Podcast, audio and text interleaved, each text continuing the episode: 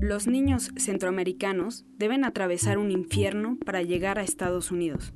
A veces cuesta entender cómo alguien puede afrontar o hacer que sus hijos afronten ese peligro.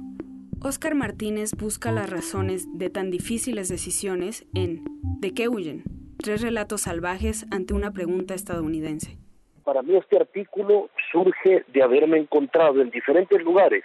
en Guatemala, en Honduras, en El Salvador, en este triángulo que es la esquinita más violenta del planeta Tierra actualmente. Surge de haberme encontrado aquí y en viajes a Estados Unidos con un enorme choque cultural, un choque cultural que hace bien difícil poder explicar de qué trata, cómo se ve, cómo huele la violencia que nos carcome aquí en El Salvador. Es decir, para poder explicar cómo se ve estos niveles de violencia descarnados que nos han llevado a Honduras y a El Salvador a alternarnos como el país más violento del mundo, según Naciones Unidas, en los últimos cinco o seis años. La idea del artículo es explicarlo a través de pequeñas historias. Intentan ser tres pequeñas escenas que yo de hecho utilicé para intentar explicar a algunos asesores legislativos en Washington cómo se veía esta violencia loca de la que muchos huyen y que ha hecho que muchos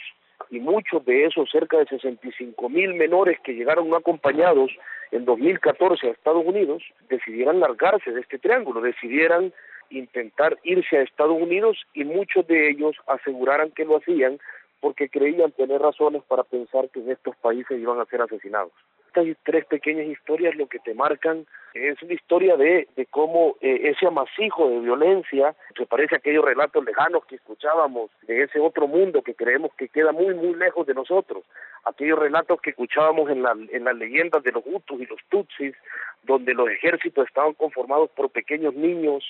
de 10, 12, 13 años que los obligaban a ser combatientes. Eso mismo ocurre también con el fenómeno de pandillas, es decir, se ha llegado a un nivel tan extremo de violencia que aquella picardía que vos, uno de los lectores o yo cometíamos cuando éramos adolescentes porque queríamos ser los más valientes del colegio, para muchos ahora en El Salvador esa picardía consiste en pasar a formar parte de estas pandillas, posiblemente en convertirte en un asesino, en ser